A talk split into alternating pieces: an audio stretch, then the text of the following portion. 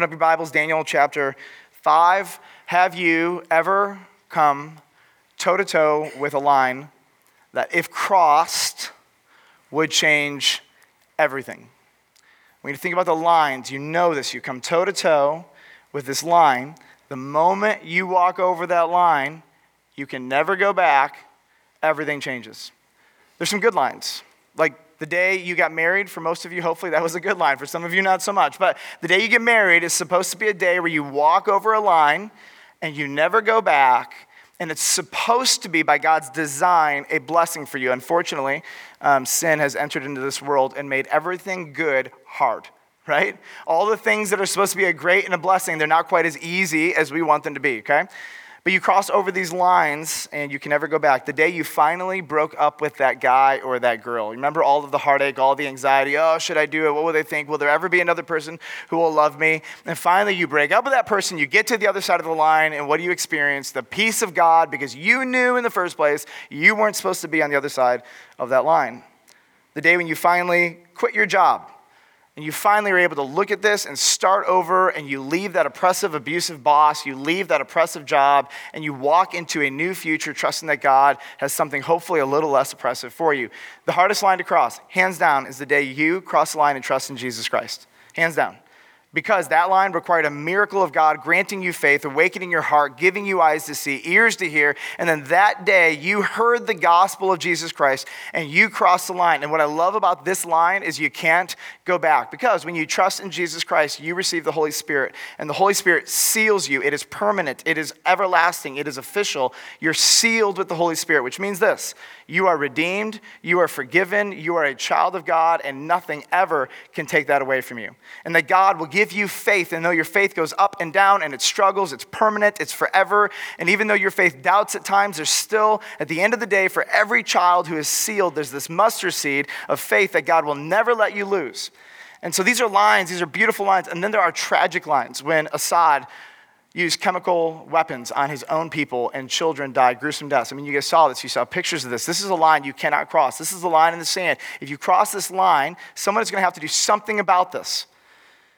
The first time you ever did that drug, I've talked to so many of you in this room, and you can pinpoint the downward spiral of your life to a substance, to a moment, to a day when you ingested this substance, you took it into your body in one form or another, and from that day forward, your life went on a downward spiral. It started slow for some, for some, it was quick, and it just went down and down. And you look back to the day that you crossed the line. And what's interesting is that you probably, most people I talk to, knew it was a line but your heart was numb to the weight and the consequences of that line. The first time you had sex outside of marriage, before marriage, the first time you encountered someone on that level, you knew it. You crossed the line. You knew it. You knew that once you crossed this line, there would be a numbness in your body and your heart and your soul, and you couldn't go back. You couldn't change things after you went down this path. There are big lines, there are little lines, and then there's this line, the line of no return. And many people have asked me, Have I gone too far? Have I done the thing that God could never forgive, that he could never look past. Like, when is the moment when God says, you know what? I've had enough of you. I'm done with you. You're done. No chance for second chances, third chances, fourth chances. I'm, I'm drawing a line in the sand. We're done. You're never crossing this line again. Coming to Jesus, off limits. You've totally messed up. Have you ever wondered if you crossed that line? Regularly, as a pastor, I get to talk to people who've crossed this line or feels like they've crossed this line. And as a Christian, when people come up to us and they say, Have I crossed the line? Do you have a, a helpful, truthful, biblical response to give them? So now turn with me, Daniel chapter 5. Daniel chapter 4, if you remember, King Nebuchadnezzar took center stage. He was the king of Babylon, 5th, 6th century BC, and King Nebuchadnezzar was a despot, terrible man, full of pride, full of sin, uh, uh, greatest, most powerful man in the entire world, leader of the Babylonian Empire, and God was resolved, I will have this man's heart. Even though this man has done atrocities beyond anything any of you could ever imagine doing, God was intent, I'm going to save this guy. I am going to make this guy a follower of the one true God. And so, in order for God to do that, remember what he had to do? He had to um, take him for seven years, gave him the mind of an animal. He lost his kingdom for seven years, and he lived in the wilderness eating grass. His hair grew as long as eagle's feathers, his claws grew out, and he looked like a wild animal, naked, running throughout all of the wilderness. And this was the King of Kings, the Lord of Lords, the great, majestic King Nebuchadnezzar. And at the end of seven years, because God told them there was going to be a seven year time, that at the end of these seven years, I'm going to draw a line in the sand. I'm going to give you one last option. You either submit to me or you're done. Now, in the story, good news, Nebuchadnezzar trusted in God, uh, left his pagan polytheistic religion, um, followed the one true, as Daniel calls him, the most high God, which is in the book of Daniel, what the monotheistic followers of God call God, the most high God, follows him and rejects his paganism and submits his life to Christ, publicly tells the entire nation, and then he even writes his testimony in Daniel chapter 4, which is all Nebuchadnezzar's hand in writing. It's a really amazing story. Daniel chapter 5 answers this question What if Nebuchadnezzar woke up from his seven year stupor? And said, Forget you, God. I'm going to keep doing what I was doing. I reject you. This is the story of what happens to Nebuchadnezzar had he done that. And so we get to point number one. You note the lines you cross. King Belshazzar, he made a great feast for a thousand of his lords, and they drank wine in front of the thousand. I have three questions. Number one, who is Belshazzar? Uh, so there is a king that followed King Nebuchadnezzar, and Daniel wrote nothing about that king. Well, there's a king who followed that king, and Daniel wrote nothing about that king. And then there was another king who followed that king. You know what Daniel wrote about him? Nothing. And then finally, there was a king who ultimately had a son, and his name is Belshazzar. And finally, Daniel picks up Time has elapsed because Daniel, when we started the story in Daniel chapter 1, was maybe 15 years old. Now he is over 80 years old. Daniel is an old man. The day today of this verse, Daniel uh, chapter 5, verse 1, is October 16th, 539 BC. We meet Daniel, retired, old. He has personally watched multiple Babylonian kings pass. And King Belshazzar, Belshazzar it's hard name to say, uh, he is about to experience a night unlike any other night. He's going to experience a night where he crosses a line. And as he crosses this line, God has had enough. This is the line he cannot return from. This is the line where God will not, not allow him to go back. So Belshazzar is the son of, got to get this right, Nabonidus. Hard name to say, okay? Nabonidus. Nabonidus was a, not a great king, but not a bad king as Babylonian pagan polytheistic evil people go. And so, what King Nabonidus did, which what good kings should have done, is they went off to war when there was a war. Surrounding Babylon was the Medo Persian Empire led by, led by King Darius and King Cyrus. And this Medo Persian Empire was resolved to overtake, conquer Babylon, and be the world empire. They would be the most powerful empire in the entire world, and they would take over by force. They were brutal, and they were after Babylon. So, what's going on in Babylon on October 16th, 539 BC, right outside the walls of Babylon? Right outside, by the way. Uh, the Medo Persian Empire has surrounded this entire city. This is why we know the date. History on multiple levels affirms the date of when this happened. And I want you to just get a picture of what's happening in Babylon. Babylon is considered to be, at the time, the most fortified city in the world, unpenetrable. It is thought to be impossible to get in this city. At least three walls, walls, there's, uh, so historians are confusing because, you know, ancient history can hyperbolize a little bit, sort of like pastors can. So um, they had three walls. Here's what we know. And so there'd be 50 to 80 feet tall, are the conservative estimates of the low end and the high end of the wall. Some historians have said up to 370 feet tall. Uh, we don't know, but we know that these walls were incredibly thick. You're not going to like just battle ram them down. Um, there were multiple gates made of bronze. They were beautiful, and the river Euphrates went right through the middle of Babylon. So they had an unending water source, and they diverted the river Euphrates so that there was an enormous moat all around the entire city. So if you were going to even get to the walls, you had to get over the moat. If you got over one wall, there's a second wall. If you got over the second wall, there'd be a third wall. And even if you got past the two walls, you got these huge bronze gates that are fortified and impossible to get down. And so every army knew this. They knew this. If we're going to get into Babylon, we are not going to do it by going straight through the doors or straight through the walls. This is not going to happen. There had to be another way. Two days prior, the Persians took a major city in Babylon, Sippar, big city, destroyed the people, destroyed the city, took over. Many of Babylon's soldiers fell and died just two days earlier. And so we hear, we find ourselves in Daniel chapter 5, verse 1, and Belshazzar thinks to himself, I'm going to throw a huge, great feast. We're going to throw a banquet. We're going to invite thousands of, of the lords of these elitist jerks to come in, and we're going to throw just a big party. Why a banquet? Well, there's a few people, few, few people who surmise some ideas. One is maybe this is a last hurrah. Maybe they knew we're going to die soon, so let's just live it up, eat, drink, and be merry, and then we'll die.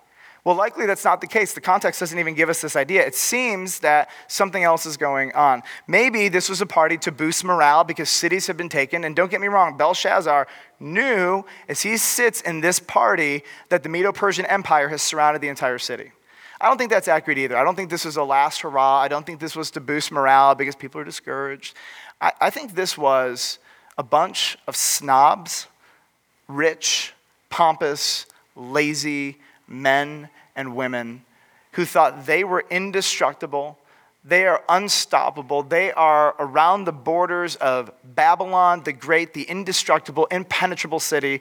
And I think they really just believed we will never be defeated, we will never be killed. This banquet tells us the king's son is lazy, entitled, indulgent, elitist, and we're going to see offensive. Now, I want to take a little pause. Did you know did you know that for hundreds and hundreds of years, Daniel chapter 5 was used by liberal scholars to make the following point?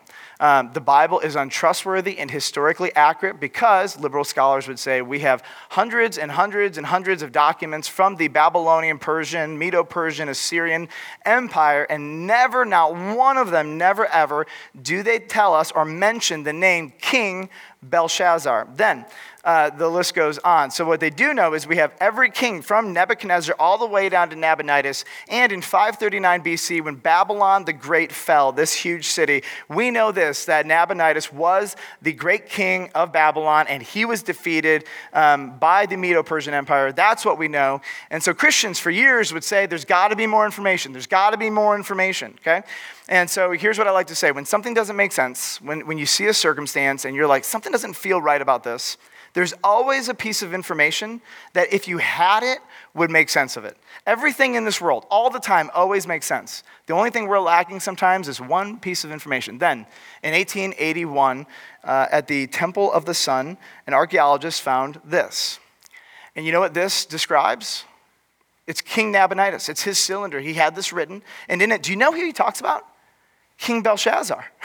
and he talks about him being his eldest son. And he talks about when he would go off to war and he would go on diplomatic duties, do you know who would be the reigning king of Babylon in his absence? You know what his name was?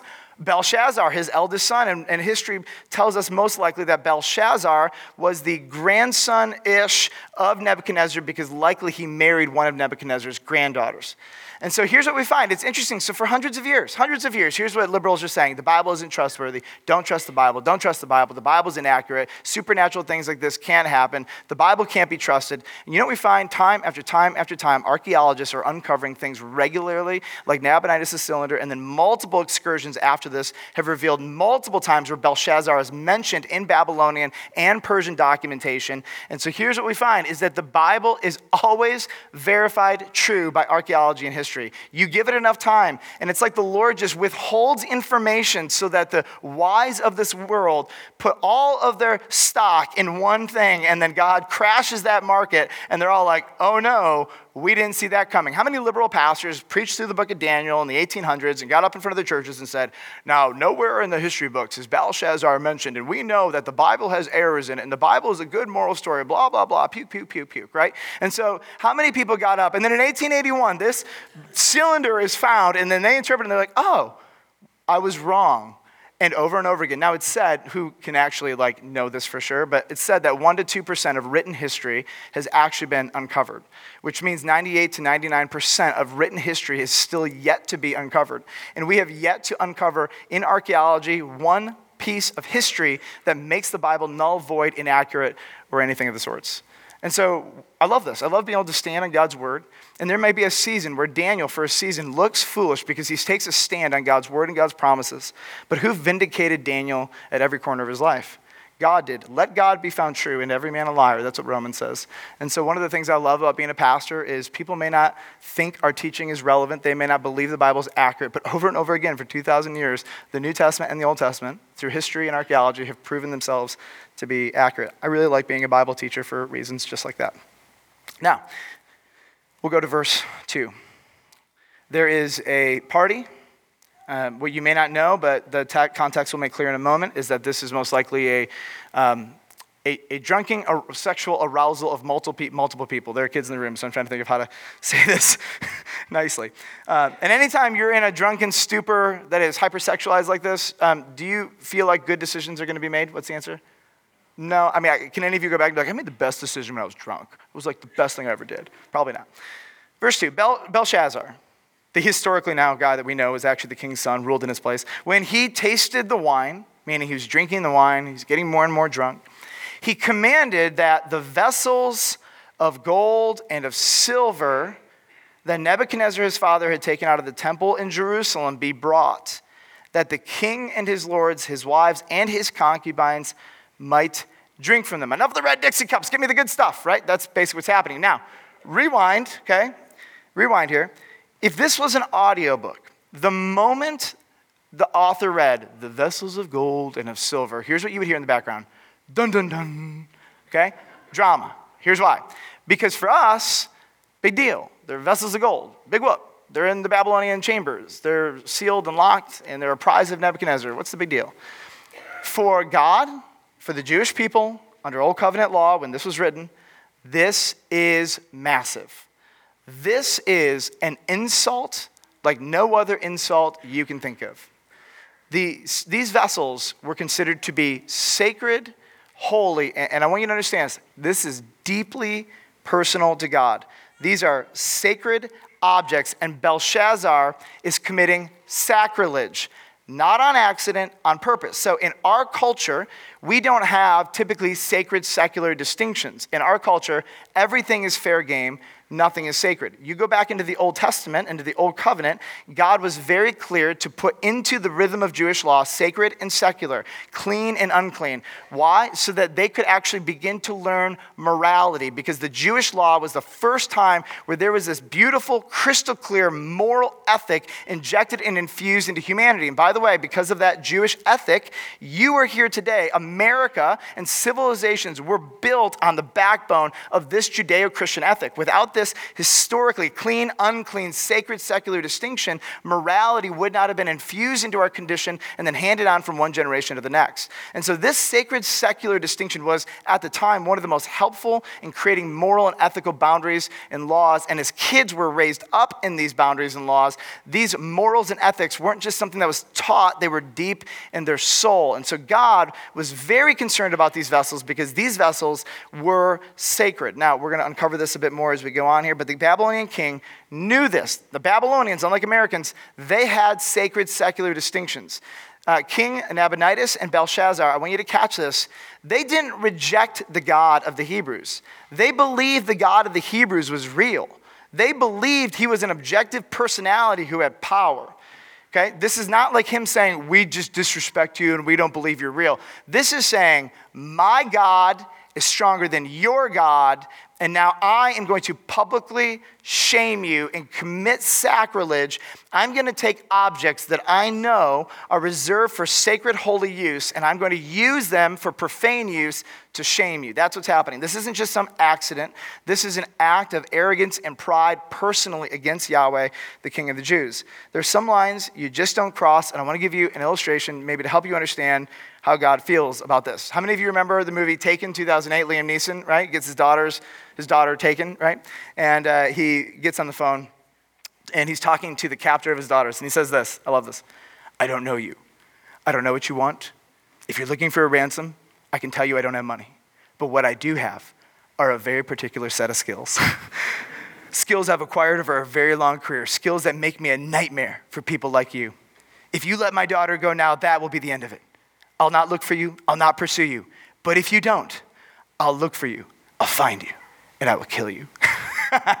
Remember that? Like this is great moment. You're like, you mess with my kid, I'm coming after you. And every dad was like, dang straight. Like you do that to me, I will hunt you down. I don't care. You know, like every father in the room was empathizing in that moment. And this is how Yahweh feels about the vessels. These are mine. They are sacred. This is personal. You mess with them. You mess with me. I'm coming after you. Don't do it. And of course, Nabonidus, in a drunken stupor, and no, I'm sorry, Belshazzar, is not thinking accurately. Verse 3 says, Then they brought the golden vessels, dun dun dun, that had been taken out of the temple, the house of God in Jerusalem, and the king and his lords, his wives and his concubines, they drank from them. Never do that. You have to be ceremonially clean in the Holy of Holies, under the law. Anything outside of that just infuriates God. And then it says, uh, and then it says this, and they drank wine and praise the gods of gold and silver, bronze, iron, wood, and stone. Point number two in your notes, the point of no return. Verse five starts off with immediately. it is a great word because as soon as they gather for this, we'll say pagan, sexual, drunken worship, God says, enough. I'm done. You've crossed the line. You knew what you were doing. You knew my power. You know who I am. This thing, we're done.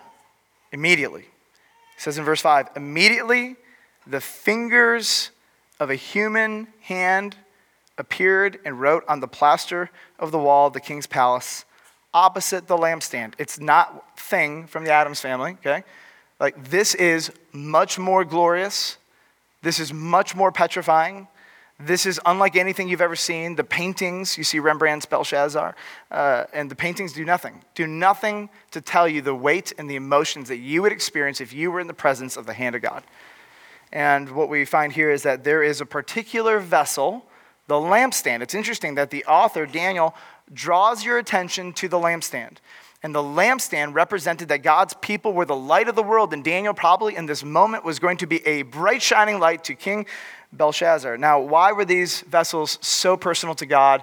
What is going on here? I'm going to give you a couple reasons. What you may not know is that um, in originally the tabernacle, which was a tent that the Jews, when they were in the wilderness, built, uh, in this tent was called the most holy place or the Holy of Holies. And this room, which ultimately ended up being in the temple they built, the holy place, the most holy place, the Holy of Holies, this room was designed with meticulous attention to detail. And I want you to hear me, it was a mirror image of the throne room in heaven. That's what the book of Hebrews says. That when God God designed the Holy of Holies, He designed furniture and all, a replica of the most holiest place in all of physical or spiritual reality and creation. It is the place where His glory emanates from. And so, what God did is He said, No one is allowed to go into the Holy of Holies, this most holy place. This is a sacred place. You have to be ceremonially clean to be able to enter in, touch, engage with any of these vessels in any way, shape, or form was considered the greatest act of sacrilege on the planet.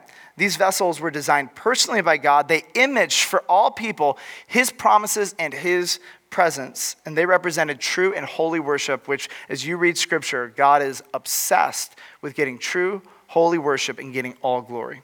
Anytime you mess with his worship, you are provoking God. No pressure, worship leaders. and the king, this is lovely, by the way, one of my favorite lines in all Daniel. And the king saw the hand as it wrote, and the king's color changed, and his thoughts alarmed him. By the way, remember last week we said, How does God get the attention of rich people who are at ease, who believe they have no need of God? Distress. His limbs gave way, and his knees knocked together. Here's what this means uh, he should have been wearing depends. Literally, he soils himself in front of all of his people, which, by the way, how petrifying would something be that it would make you literally lose control over your bowels? Just to give you a category that there is something supernatural, otherworldly, and when that otherworldly, supernatural thing breaks into our present reality, it's not simple, cute, nice, and easy. When people see angels, what do they do? They bow down and they worship because they confuse this massive amount of glory that the angelic realm has with the glory of God. And then a good angel always says, Don't worship me, worship God. Imagine how much more so the hand of God in a room glory emanating from it, and it is so petrifying because whatever this hand is, Belshazzar knows myself and that hand were not okay. Verse 7 The king called loudly, he's panicking, to bring the enchanters, the Chaldeans, the astrologers. The king declared to the wise men of Babylon, Whoever reads this writing and shows me its interpretation shall be clothed with purple and have a chain of gold around his neck and shall be third ruler in the kingdom. Now, back to the liberal discussion with the scholars who said, oh, by the way, King Belshazzar is never in history whatsoever. It's interesting because he should say you would be second in the kingdom, but who's first? his dad, Nabonidus, who's second, Belshazzar, and then who would be third? The person who gets us. It's interesting that even the nuance of the story attests to the history that we've discovered in the Nabonidus cylinder and other documents. So he shouts, loudly, you'd be the third ruler in the kingdom. Then all the king's wise men came in, and they could not read the writing or make known to the king its interpretation. I mean, these guys are useless. One of the, one of the sub themes in Daniel is that every other religion, every other person other than somebody filled with the Holy Spirit, under the power of God, is useless to tell us the present, the past, and the future from God's perspective. Like they're useless. You want to know what God wants? Open up the word, stop going to other religions. Go to the word of God. Jesus was clear. This is verse 9. Then King Belshazzar was greatly alarmed, and his color changed. How many times his color changed? twice. And his lords were perplexed. Now he didn't just change it the hand, now he's changing because he's like, oh no, what am I going to do? I need to know what this is. This hand wants me to know something, and I think it's not going to be good. And the queen, not his wife, this is his mother, because of the words of the king and his lords, came into the banqueting hall, probably looked around saying, this is like Mother's Day for her, like, come on, really? And she declared, O king, live forever. Can you imagine saying this to your son? O oh, king, live forever. Let not your thoughts alarm you or your color change. There is a man in your kingdom in whom is the spirit of the holy gods. Is she a worshiper of Yahweh? The answer is no, because she refers to God in the plural. You'll know she's a worshiper of the true God because she'll call him the most high God. And then she says, In the days of your father, in Aramaic, this can be translated son, grandson, predecessor, has a huge semantic range. So don't get stuck on the literalism of the English language. Aramaic gives you a lot more leverage in this. In the days of your father, light and understanding and wisdom, like the wisdom of the gods, were found in him. And King Nebuchadnezzar, your, your father, your father the king, made him chief of the magicians, and enchanters, Chaldeans, and astrologers because an excellent spirit, knowledge, and understanding to interpret dreams, explain riddles, and solve problems were found in this Daniel, whom the king named Belteshazzar. Many um, lingu- linguists think that she's mocking him, like because their names are so close. And, uh, but now let Daniel be called, and he will show you the interpretation. Verse 13 Then Daniel was brought in before the king. I imagine a rickety old man walks into the room, subtle, humble, gray hair, weathered skin, depth in his eyes, calm, steps into the circumstance, sees the hand, sees the writing, sees the naked women, sees the naked men, and then makes his eyes over and he sees the vessels. And I imagine he is not humored, he's not anything other than been there, done that. It's not my job to be angry over this and he's probably wondering in this moment, um, I think this isn't going to go well for you. Belshazzar says to him, Now, if you can read the writing and make known to me its interpretation, you shall be clothed with purple and have a chain of gold around your neck, and you shall be the third ruler in the kingdom. In verse 17, then Daniel answered and said before the king, Let your gifts be for yourself and give your rewards to another. Nevertheless, I will read the writing to the king, and I will make known to him the interpretation. What does Daniel know? One, he knows what's going on around the city, right? He knows. The king knows. Everybody knows. Everybody knows what's happening. You know what also Daniel knows? He can go back a few chapters because he's writing the memoirs of the Babylonian kings, and he's like, there was a statue, the head was made of gold, and after that statue came a torso of silver and I'm pretty sure that the Medo Persian Empire is going to be those people. They're already taking over the rest of the Babylonian Empire. Now they're just waiting. And so here's what he knows He's like, Your days are numbered. He already knows this. There's nothing that Belshazzar can offer him that is going to be of any value whatsoever. One of the things I love about Daniel in this moment is that he's detached. Uh, sometimes when you're too close to something, you can't see it clearly. Um, at this time, Daniel is retired. Uh, he has been out of practice. Even the king doesn't know who he is because the kings would call the enchanters, astrologers, etc., in. Um, and, and so nobody really even knows who this guy is. The queen mother has to come in and say, Oh, back in the day when I was a little girl, there was this guy named Daniel. Rumor has it he's still alive. And so you get this circumstance where Daniel comes in and he just seems to be completely distant from all of this. And uh, sometimes when you can just get away from all things, all the insanity, you can see it clearly. When I was at Moody Bible Institute, they had this incredibly dumb rule, at least I thought it was dumb. There will be no TVs, no TVs whatsoever, no video games. Remember that, guys? Moody Bible Institute people. Haley Versalis just graduated yesterday. Moody Bible Institute. Go, Haley. Yeah. Um, so you go, and there's no TVs. And you're like, this is so dumb. How can I live without my TV? Like, it's not possible. So you get to Moody Bible Institute, right? And back, back when I went, right, we had, we had TVs that were like a 12 inch TV was like this big because the screen was like that big. And then it had to be like, like two feet thick. You remember those, right? So so um, I already had a computer monitor, but you weren't allowed. I mean, just the whole internet thing, real slow. Just think of a different world than our world. Okay, that's what I. And so, so you couldn't you couldn't watch TV, and I'm like, well, I've got to watch Dawson's Creek. I've got to watch, you know, the list goes on. Anyway, so so I didn't know what I was going to do with all this. And uh, we get into like a week of Moody Bible Institute. And uh, it was interesting because I'm a rule follower to one degree. Like if I sign my name and say I'm not going to drink, I'm not going to watch TV, then I'm going to follow the dumb rules. So I follow the rules because that's what people with integrity do when they sign their names and stuff. And so uh, I tried to be a man of integrity. And so uh, uh, to all the Moody students who didn't do that. So, um, so I tried to do is do that really well. And then I remember I completely forgot about TV. Completely forgot about it. I didn't go home until uh, it was Christmas time. And then right before Christmas, on the news, they had a, in the um, foyer of Culbertson One was a big TV, and they played news all the time. So I go in, and I remember I sat down, and I had not even noticed the TV the whole semester. And I just sat down, and I started watching it, and I was like, I have not thought about that device for like 10 weeks. Like, this device is not mandatory in my life. My cultural relevance, my knowledge of humanity, my ability to bring the gospel is not contingent on my relationship with this device. And until I was actually able to get away from it, I wasn't able to see it with all the clarity that I had. It was like when I had kids. You remember when you had kids and you're listening to your music, and then all of a sudden you realize you should never be listening to this music in front of kids? Anybody have that experience?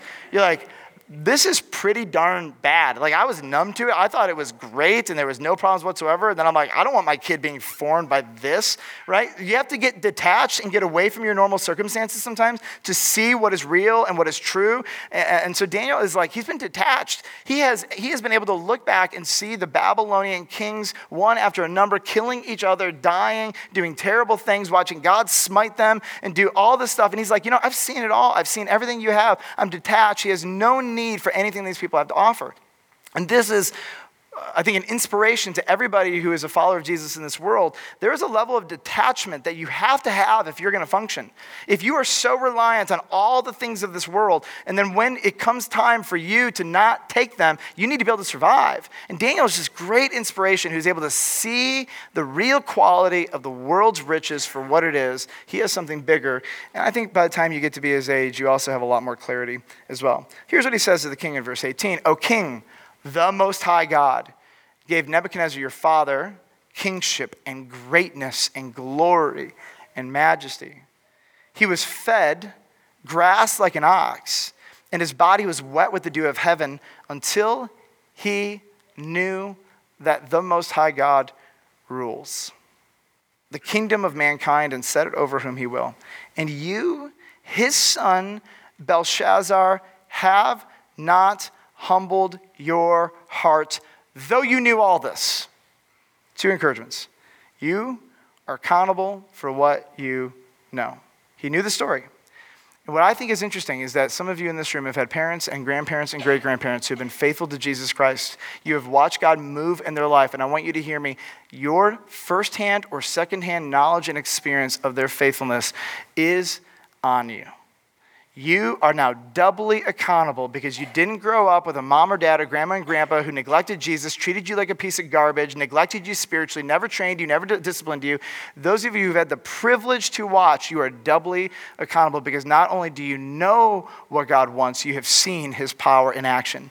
And Belshazzar was able to hear and apparently know personally what God did to his great grandfather or grandfather in law. Number two, you will know when you have crossed the line. Some of you will, will say, Have I really crossed the line? Have I crossed the line? Have I gone too far?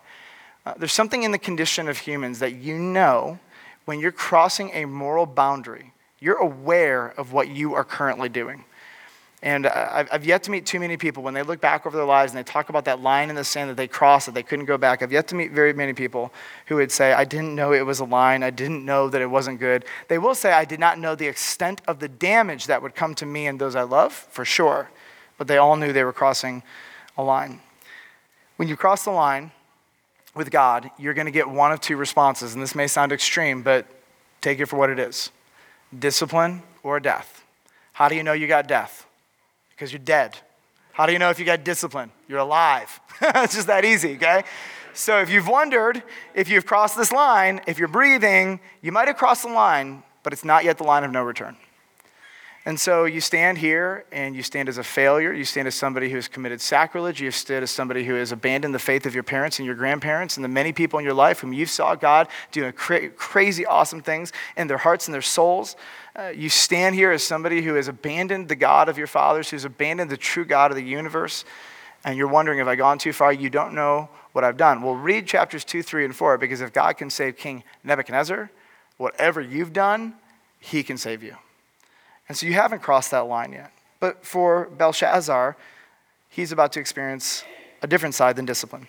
He says, But you, you have lifted up yourself against the Lord of heaven. By the way, not an accident. Belshazzar knew he was provoking another God. Again, you don't live in polytheistic cultural paganism, okay? Like that's not your world. In their world, for him to take these vessels was to say, Try me, Yahweh. What are you made of? My gods will take your gods any day. And the vessels of his house have been brought in before you, and you and your lords. Now, hear disgust in Daniel's voice, and your wives and your concubines, these women that you just bring in to be sexual with you, you've drunk from them? Are you kidding me? And you have, you didn't even stop there. You praise the gods of silver and gold and bronze and iron and wood and stone, which, by the way, Belshazzar, they're not even alive. They're not even sentient. They're not even conscious. They don't even have self awareness. They don't even see or hear or know. And you're gonna, literally, you're gonna say, okay, I know there is a living God who absolutely humiliated my father, Nebuchadnezzar, brought him to his knees in humility. He repented and gave his entire life to the Most High God. That thing, I'm going to put that God up against wood, stone, wood and stone. Belshazzar, you're a moron. Belshazzar, this is not even logical. What are you doing? He says this, but the God in whose hand is your breath. So, a stone, you're putting a stone up to the God who controls your every breath and whose are all your ways you have not honored. You've provoked him. Then, from his presence, the hand was sent, and this writing was inscribed. Here's what I love about the hand the hand is hovering the whole time. Daniel's talking. And the hand is written, and the hand is just sitting there. And Daniel's talking, and Belshazzar's like, hand, Daniel, hand, Daniel. Is this hand? You know, like that's what I want. I wanted the hand to like slap him in the face. And this is the writing that was inscribed, Mina Mina Tekel Parsin, which doesn't mean anything to us, but it means something to them. And this is the interpretation of the matter, Mina or Mene. God has numbered your days and brought it to an end. I've had enough. You're done. Numbered. Tekel sounds like shekel because that's what it's supposed to be. You have been weighed in the balances and found wanting. Peres, your kingdom is divided and given to the Medes and the Persians. Mina, shekel, parsin. Each word refers to a standard of weight and measures. Probably um, one of the best ways to help you understand this is like it's like somebody a handwriting on a wall: grams, kilograms, and tons. Okay, and you're like, what does that mean? And all the people are like, well, okay, what does it say and what does it mean? We don't know how the letters were organized. They had no vowels. It was just a weird, different language. So, whatever it was, it was organized in a way that Daniel could come in and be like, oh, it's these three words. And by the way, this is what it means. Here's your interpretation. Um, your days are numbered, uh, meaning your time is up. You've crossed the line, and God has absolutely had enough. He's done playing games with you. You've had everything you've needed to repent and trust in the Most High God, and you have abandoned Him over and over and over again. You're an elitist, pompous snob, and God is not going to put up with you. That's number one. Number two, your actions have been weighed. He has seen what you have done and what you have not done. He's seen your action and inaction, and he has determined that you're guilty. Uh, you have been found wanting. You are lacking. You don't have anything redeemable left in you right now. And your kingdom is divided. It's interesting. Peres, do you know what it sounds like? Persian. That's the whole point. It's a weight, but it also makes the sound that would sound like the Persian Empire sitting outside. He says, You've crossed the line. Your time is up. You knew better. You saw better and now we're done. Then Belshazzar gave the command, and Daniel was clothed with purple. I imagine Daniel like either laughed or looked with such disgust. A chain of gold was put around his neck, and a proclamation was made about him that he should be the third ruler in the kingdom. So what? Most people don't understand why these vessels could so provoke God. So, as we talked about before the cross, there was a distinction between the sacred and the secular.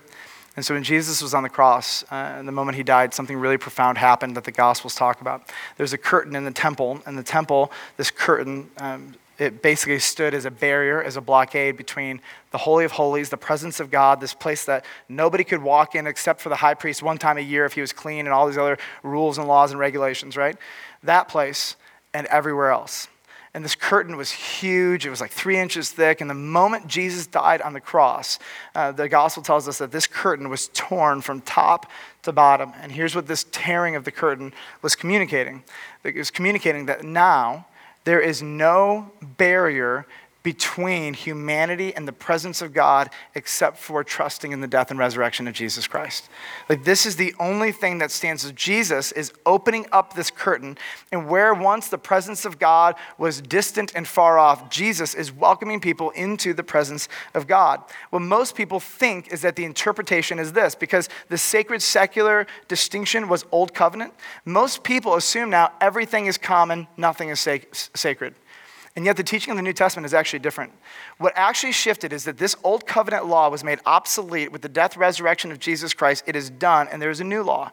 And this new law says, no, not everything is common, everything is sacred. Now, catch this. Now, everything is personal to God because it's all God's. The earth, you, creation, your bodies, your relationships, everything is for God, from God, through God, and to God. And so the death and resurrection of Jesus Christ actually changed everything in drastic and catastrophic ways. And now everything we do is actually personal for God, especially even more so everything we do with our bodies and other people's bodies, because we are made in the image of God. We are children of God. We are precious to God. God has made people to be mere images of himself, and he cares desperately what we do with our bodies and what we do with other people. And so on the cross, Jesus is saying this Everything is not common, now everything is sacred. And now we will be judged for how we handle this world. And if you're sitting here and you're like me, I'm thinking this to myself if that is true, I am done. If that is true, I have made a mess of my body, my heart, and my soul, and I've hurt so many people along the way. If this is true, if everything is sacred, and if God is taking this stuff personally, then I am done. I am as bad or worse than Belshazzar. And this is what I love about Christianity because Christianity highlights this reality. You and I are sinners who have profaned the sacred and committed sacrilege, and we deserve the sentence that Belshazzar and others have gotten for this. But God has loved you so much that Jesus, the holy God, entered into this sinful world and took on himself and became sin. He took your sin, my sin, for us in our place. All of our sacrilege, every single time we didn't handle the sacred things of this world, which is everything, in a way that brings God glory, Jesus took himself on himself our punishment for our sin in our place. Even the Apostle Paul says this whether you eat or whether you drink, you do it to the glory of God. Uh, the New Testament, even, it, it goes bigger than just people. It takes the most mundane things of life and basically says everything you do is important to God. Everything. And this can be the worst news for you, or it can be the greatest news for you. I believe today can be the greatest news because God is not simply a God of justice who will never give mercy or grace. He is a God of love and grace and mercy. And so He is giving free to anybody who would trust in Him 100% forgiveness of sins. And let me tell you this when you stand before God, you will not be able to say, I was good, I was better than Billy Bob or Susie Q or whoever. You will stand before God guilty of sacrilege you will be stand before God guilty of taking the holy things that are his personal property that you have been called to steward, and you will be found wanting, guilty, and judged. But God so loved the world that he has resolved to not leave us in that state, and he offers free forgiveness. This is the good news. You guys remember Paul Harvey, by the way? And now, the rest of the story. I love him. I'm a terrible actor, by the way, like in case you don't know that, like the worst. Verse 30 That very night, Belshazzar, the Chaldean king, was killed. Dun dun dun. and Darius the Mede, Medo Persian Empire, received the kingdom being about 62 years old. So what happened is here's how they got in they diverted the Euphrates River. Uh, can you imagine how long this took, right? So they diverted the Euphrates River so that the water went down just enough that in the middle of the night, the Medo Persian Empire uh, army was able to go in the water underneath. And what was everybody doing? They were drunk and they were feasting, and the guards weren't paying attention because the guards got lax. Why? Because Babylon could never be conquered. And so they come in without a fight. They take over the, the, the most powerful empire the world had ever seen, and they take down its capital city, the impenetrable, indestructible Babylon the Great, without a fight. At the end of Taken, Liam Neeson finds uh, the guy who took his daughter. And the guy, uh, he says, Please understand, it was all business. It was, it was nothing personal. And Liam Neeson's got a gun to him and says, It was personal to me. now you know the rest of the story. Let's pray. Father, uh, I'm really just so grateful that as we read these stories, um, your holiness, your justice, and your grace are all so clearly held in tension. These vessels represent that you are a holy God, righteous and true. They represent that you have standards, that you have desires, you have laws, you have rules, and these are good and they're holy and they're for our good and they bless us and all of humanity. And God, at the same time, in Belshazzar, we see pride, which to be honest is in us. We see sacrilege, which is in us. And yet at the same time, we see your grace and your mercy through Daniel. Um, even through the fact that probably Belshazzar committed sacrilege multiple times before this, and yet you were waiting patiently. And God, for each one of us, um, I know every believer in this room has experienced your discipline, and I thank you for that because good dads discipline their kids.